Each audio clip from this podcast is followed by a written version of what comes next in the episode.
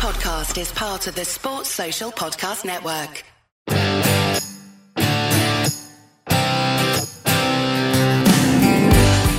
The final week of the regular PGA Tour season before we get into playoff territory. Hi, it's the Secret Golf Podcast, and I'm Diane Knox. Steve Elkington's going to be here very soon. It's the Wyndham Championship this week, and as I said, the week before those FedEx Cup playoffs get underway, the Northern Trust being the first one. So, well, lots to talk about today. First of all, the PGA Championship was last week, the first major we'd had in such a long time, and man, it felt good. What a winner in Collin Morikawa. So, Elk's definitely got some stuff that he wants to talk about that. We have a brand new show on the Sports Grid Network too, which is, um, well, we're re ranking the field for each event. We did it for the PGA Championship last week for our first show, and we're doing it again for the Wyndham this week. We'll go into how it works and what we do and you'll find the show on the Sports Grid Network every Wednesday at 2 pm and 3 pm Eastern, and then at 10 and 11 pm as well. I'll put all the links in the little information box here, so if you want to click and watch it live, then you can do. Uh, very quickly, I'll give you the field of secret golfers that we have playing at the Wyndham um, Jason Kokrak, Pat Perez, Jason Dufner, Patton Kizzire, Andrew Landry, Bronson Burgoon, Chris Stroud, Brian Harman, Rhein Gibson, JT Poston, and Russell Knox. I'm sure it comes as no surprise that we have so many of them playing because everyone's fighting to get in that top 125. Then it's bubble watch, I guess. Everything can move up and down so quickly, but it's the top 125 that play in the Northern Trust. And We'll put it this way we have some guys who are going to be in that bubble zone right now. Jason Kokrak's at 99, Russell Knox 124th. He's my brother, in case you don't know. And I'm like, oh my gosh, it's going to be a week of high stress. And Bronson Burgoon at 126. Then Patton Kizzire at 168. And we've got a few more guys just down below that for some of them, well, um, for a lot of them, it's going to be getting that place in the 125. But then, of course, you're thinking about the top 70 after that, and then the top 30 playing in the Tour Championship at East Lake. So, all of that going on. I told you a lot to talk about today. And Elk, it's just a very exciting time. Yes, good morning, Noxie. Yes, it uh, certainly is. Of course, we know that 125 of the top FedEx Cup points winners advance after this week so what what what what's the number this week that you're safe? So everyone that's playing this week will think, well, if I if I make the cut and I'm in the top say 100, I'm safe. The guys that we're really watching this week that are you know fighting the bubble is everyone from outside of the top 100. If they miss the cut, could they possibly drop outside of the 125? Yes, they could, depending on what happens. We've done a pretty intensive uh, look at this in our show that's showing tomorrow on Sports Grid, and we pick a few that we think are going to jump in from outside this week, Diane? it's bubble watch time because the guys that are around about that magic number, they're trying to, you know, make sure that they can put four good rounds together and try and maintain their place there. And then, of course, for from that point onwards and for everyone else that's in that 125 it's trying to get into the top 70 and then trying to make sure that they can advance all the way to the top 30 for the tour championship. So there's a lot on the line this week. We're coming off the first major of 2020 it had been like 300 and oh, over a year what since we'd had the last major. And the PGA championship didn't disappoint elk. Collin Morikawa an extremely worthy winner yeah, Morikawa, uh, you and I were with him at the Players Championship when the pandemic hit. On the eve of the Players Championship, we were there and we watched Collin Morikawa walking the last three holes with our own Pat Perez and watched him a little bit. And I remember telling you as I walked away, I was like, this is this is really um, this player's really got a you know a different look about him. He hit it a, a power fade and uh, just watched the way he hit shots on the last three holes and saw his swing action, and I knew right then that Morikawa was just, you know, I'd already known that he hadn't missed a cut on the whole tour. Of course, now he's come back from this pandemic. He's won twice, one of them being a major. You know, it's interesting to me, Diane, um, that every event that's been won during this COVID period has been won by a, like a top 20 player. We have not seen any young players that are sort of out of the top echelon of players win a tournament. Why is mm-hmm. that? Well, why is that? You know better than anyone. well, you know, you would think, you know, Jordan Spieth, Rory McIlroy, all these guys have said that it's the easiest time to win a tournament because they're not feeling the outside pressure. Now, I don't think that was the case last week at the PGA. Morikawa was coming down the stretch with about what six or seven guys all tied for the lead. Certainly separated himself with a chip in to get to 11 under on the 15th hole last week, but 16 was the the shot that changed everything for the whole tournament. It was a drivable par four. The PGA Championship set up the the 16th hole. We talked about it on the Wednesday before about how they may set up the 16th hole for a position for a guy to make an eagle on the last round, and then certainly uh, right on tune, Diane.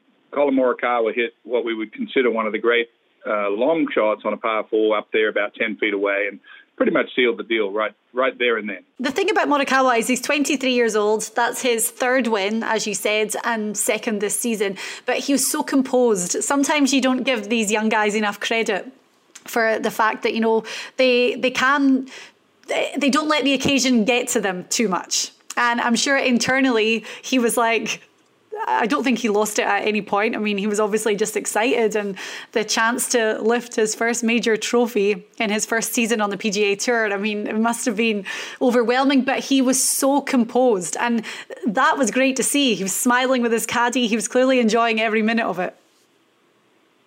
Yeah, I can't. I can't speak of what he was feeling inside. I know what I would have been feeling inside. Of course, when you come down the stretch in a in a tournament, in this case, a major, Diane, I have a little bit of experience with this, but with that many guys that were tied for the lead at 10 under, every one of them knew that 10 under wasn't going to win it. It was 11 might get you in a playoff, 12 would probably win it. I mean, you had, you know, Jason Day, Dustin Johnson, Morikawa. Uh, I'm forgetting a couple, but they were all jammed up there. And I would be nervous as hell playing those holes. Yeah. but when you're swinging well, um, sometimes when you get on the tee, I'm going to see if I can put this in the right frame of mind. It's like sometimes when you're in under that much pressure um, and you get on the tee and you've got yourself in, I would remind myself that hey, I'm I'm leading the major with four holes to go. Let's just see what happens here.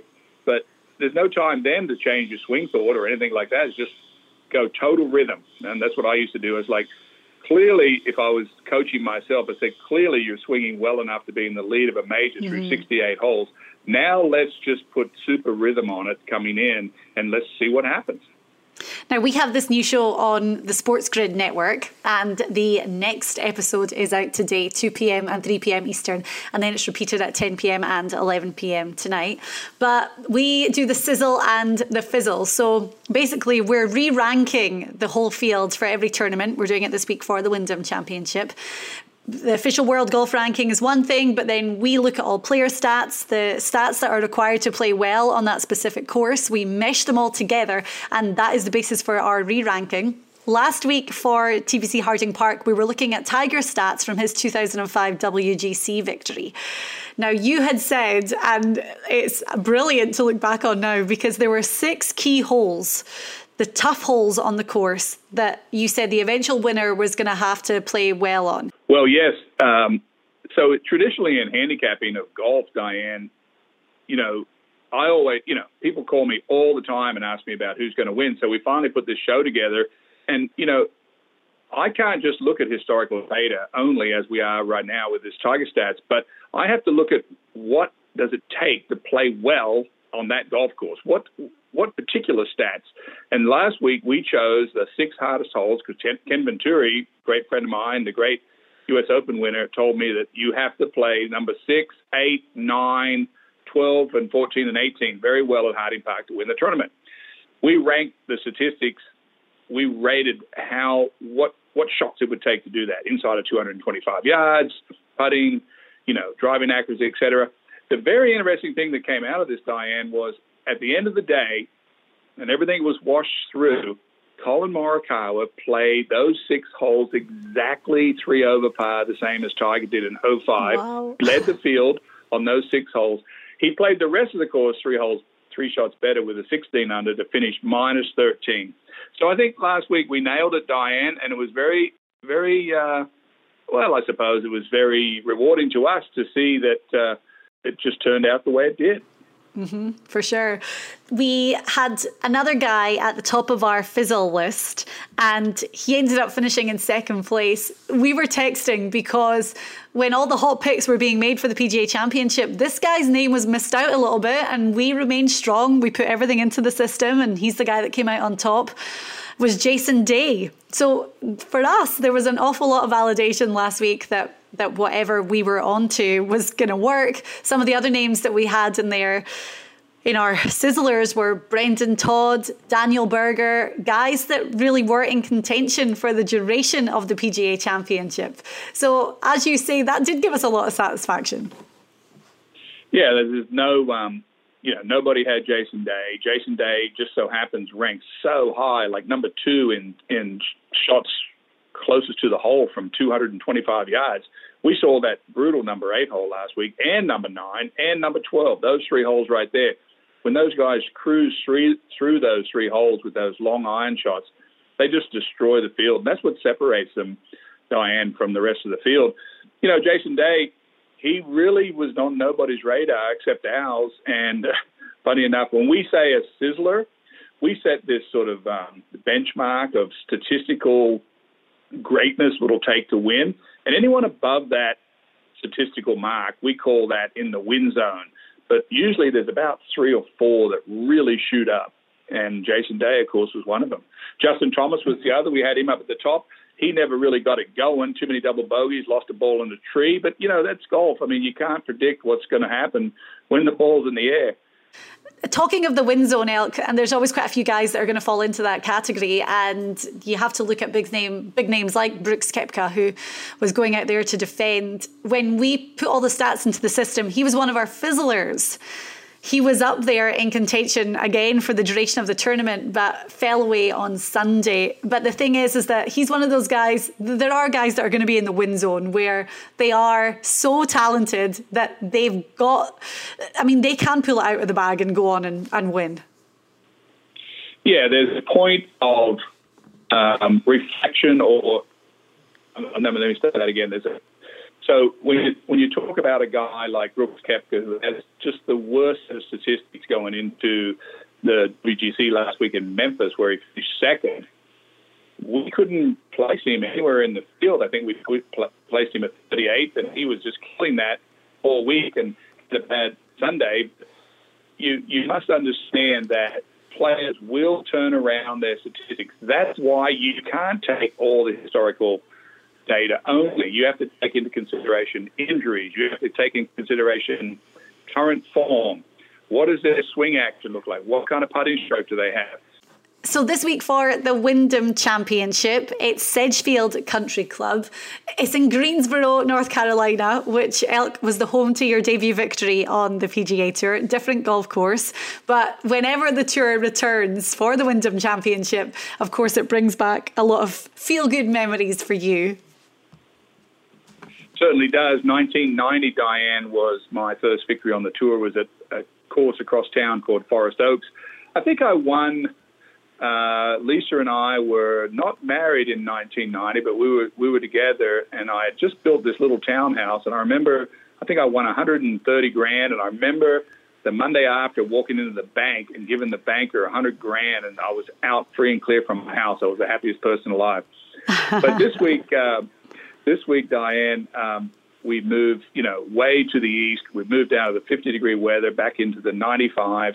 This golf course um, is a completely different uh, opportunity and a completely different look for the players. This is a scoring test this week. I mean, we've seen Brandt Snedeker shoot a 59 on this golf course. We saw we saw our own JT Poston last year played the whole week, Diane, without making a bogey, tied a 66 year old record that was held by Lee Trevino. Never made a bogey for the whole week. And so this is a different set of skills that are required to play Sedgefield. And those are the skills that we put into our system when it comes to re ranking the field for the Sports Grid show. Do you want to go into a couple of them, like the, the important ones, I guess, to do well around Sedgefield? Yeah, of course. Um, so we know that, you know, we know part of the part of the equation always, Diane, is what what are we doing here? What course is this, and what you know what are we looking at?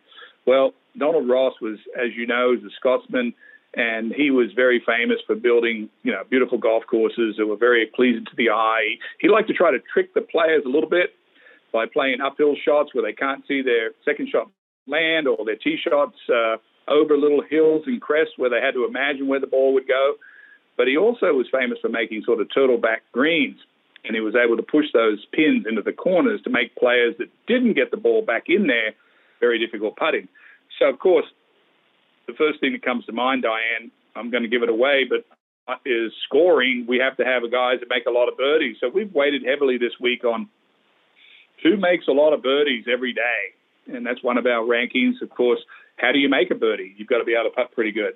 So that's in there. And then how do you get the ball into the corners of these small greens at Sedgefield to make a birdie? So we've ranked 125 to 150 yard shots pretty heavily. So this is how we build a template, Diane. And the interesting thing is when at the end of we put it all in and we hit enter, it's so fascinating to see who shuffles them up, shuffles up to the top.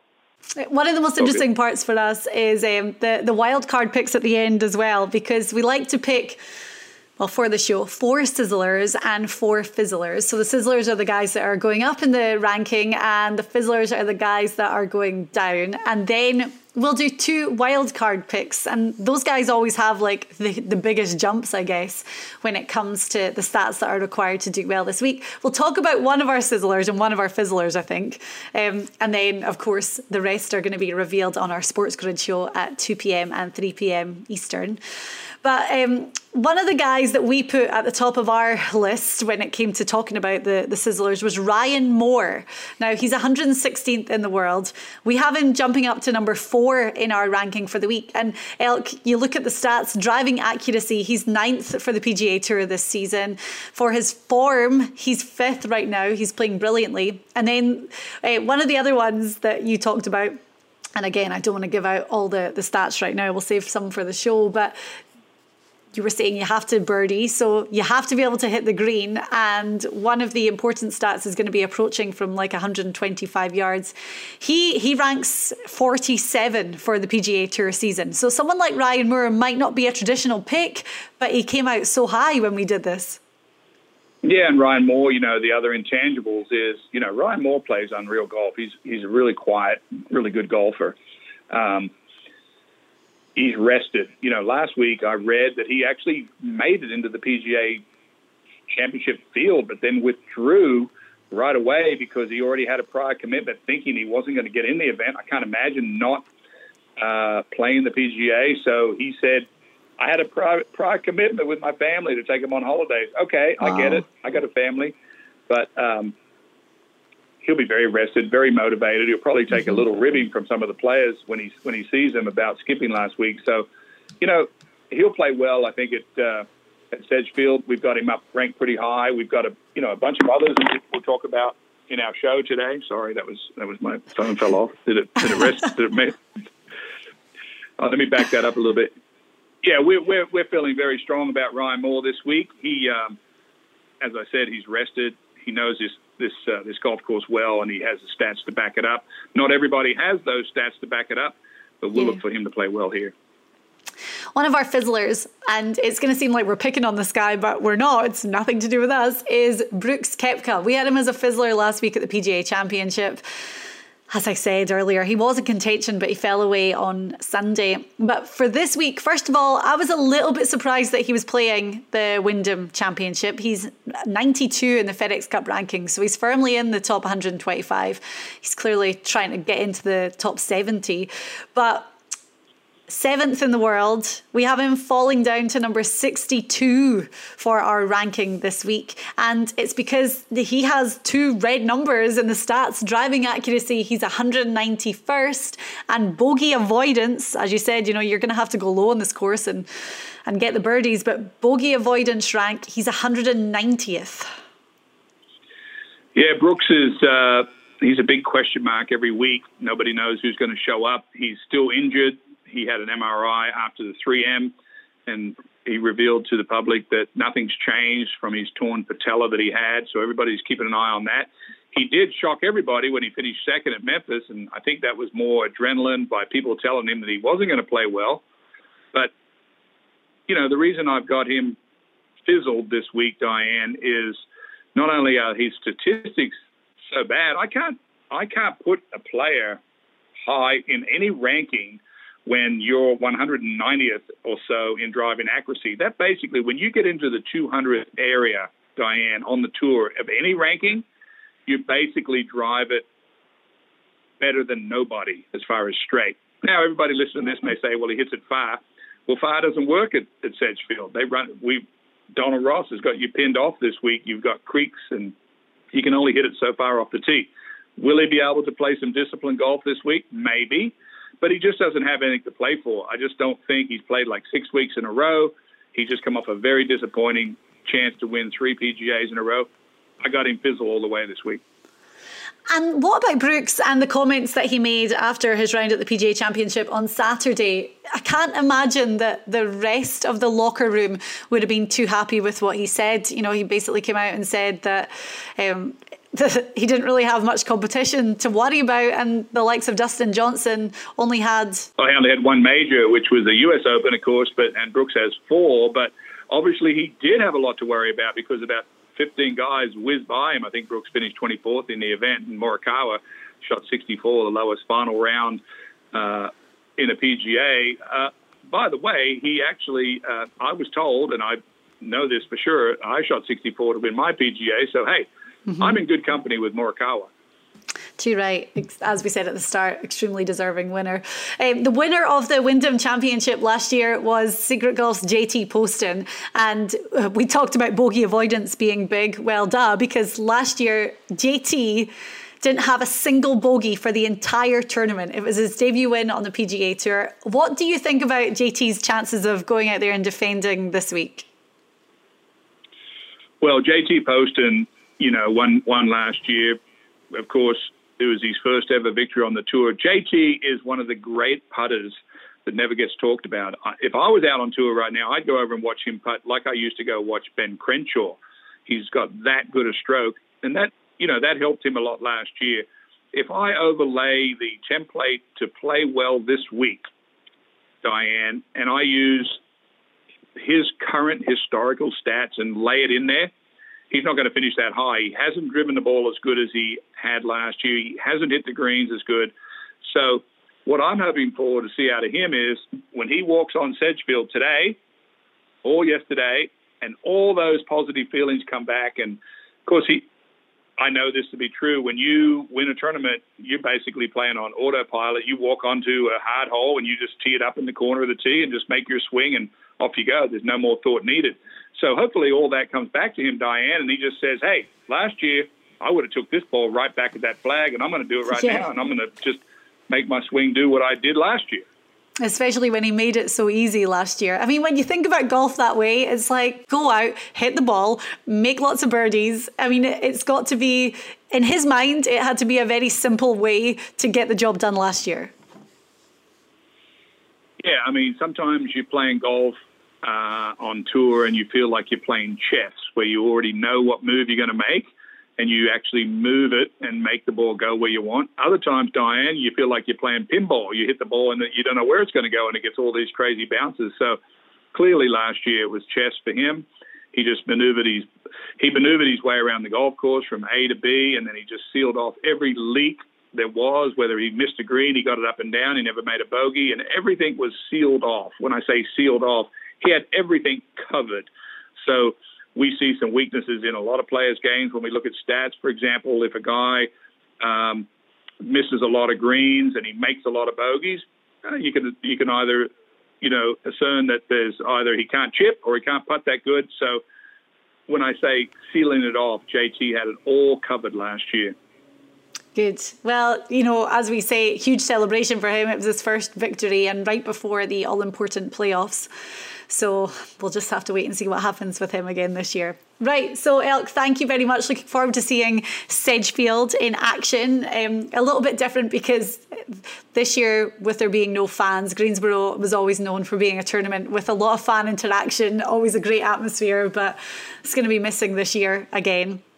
Um, I know that there's a story involving you and your win. Oh, oh my win. You want it, do you?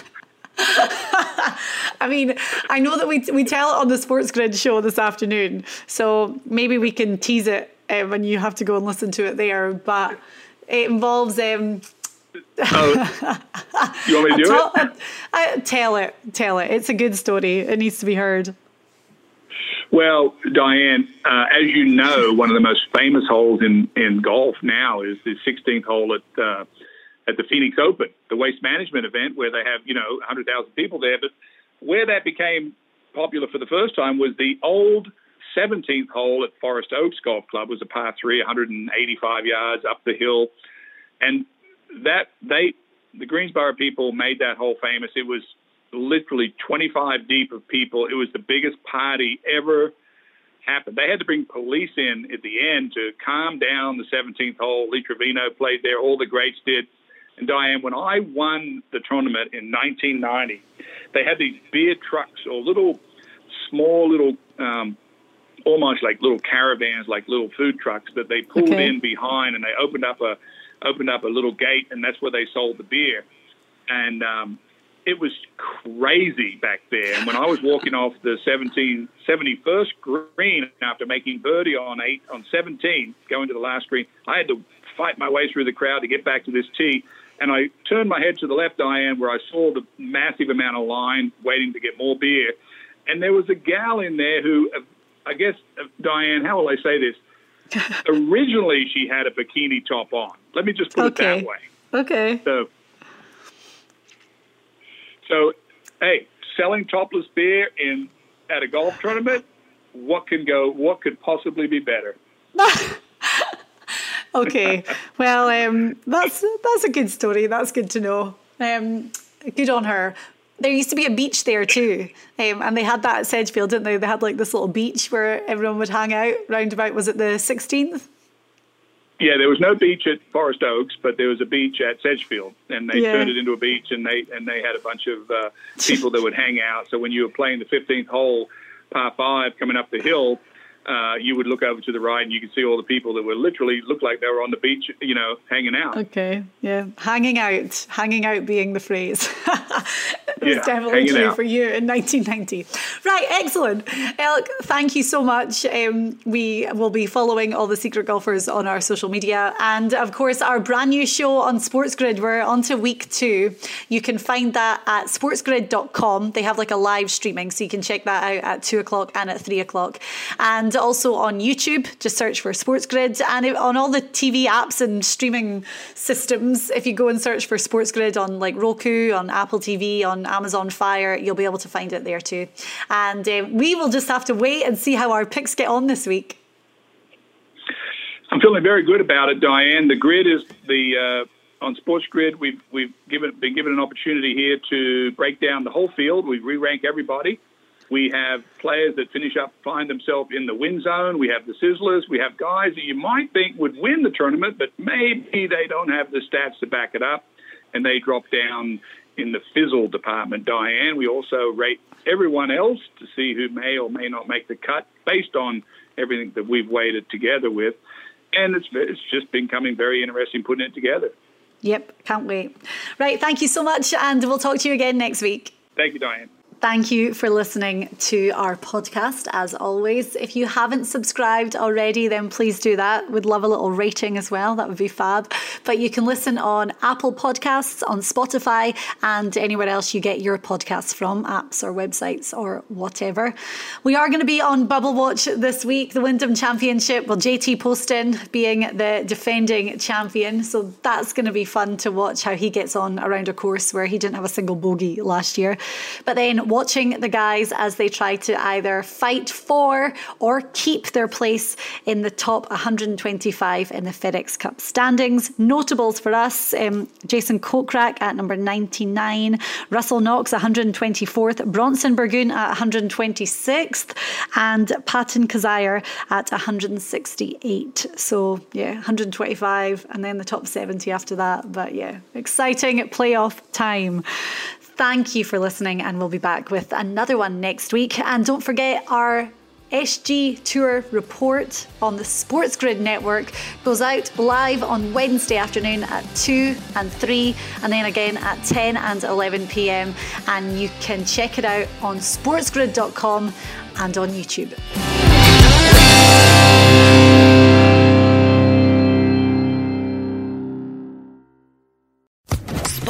Podcast Network.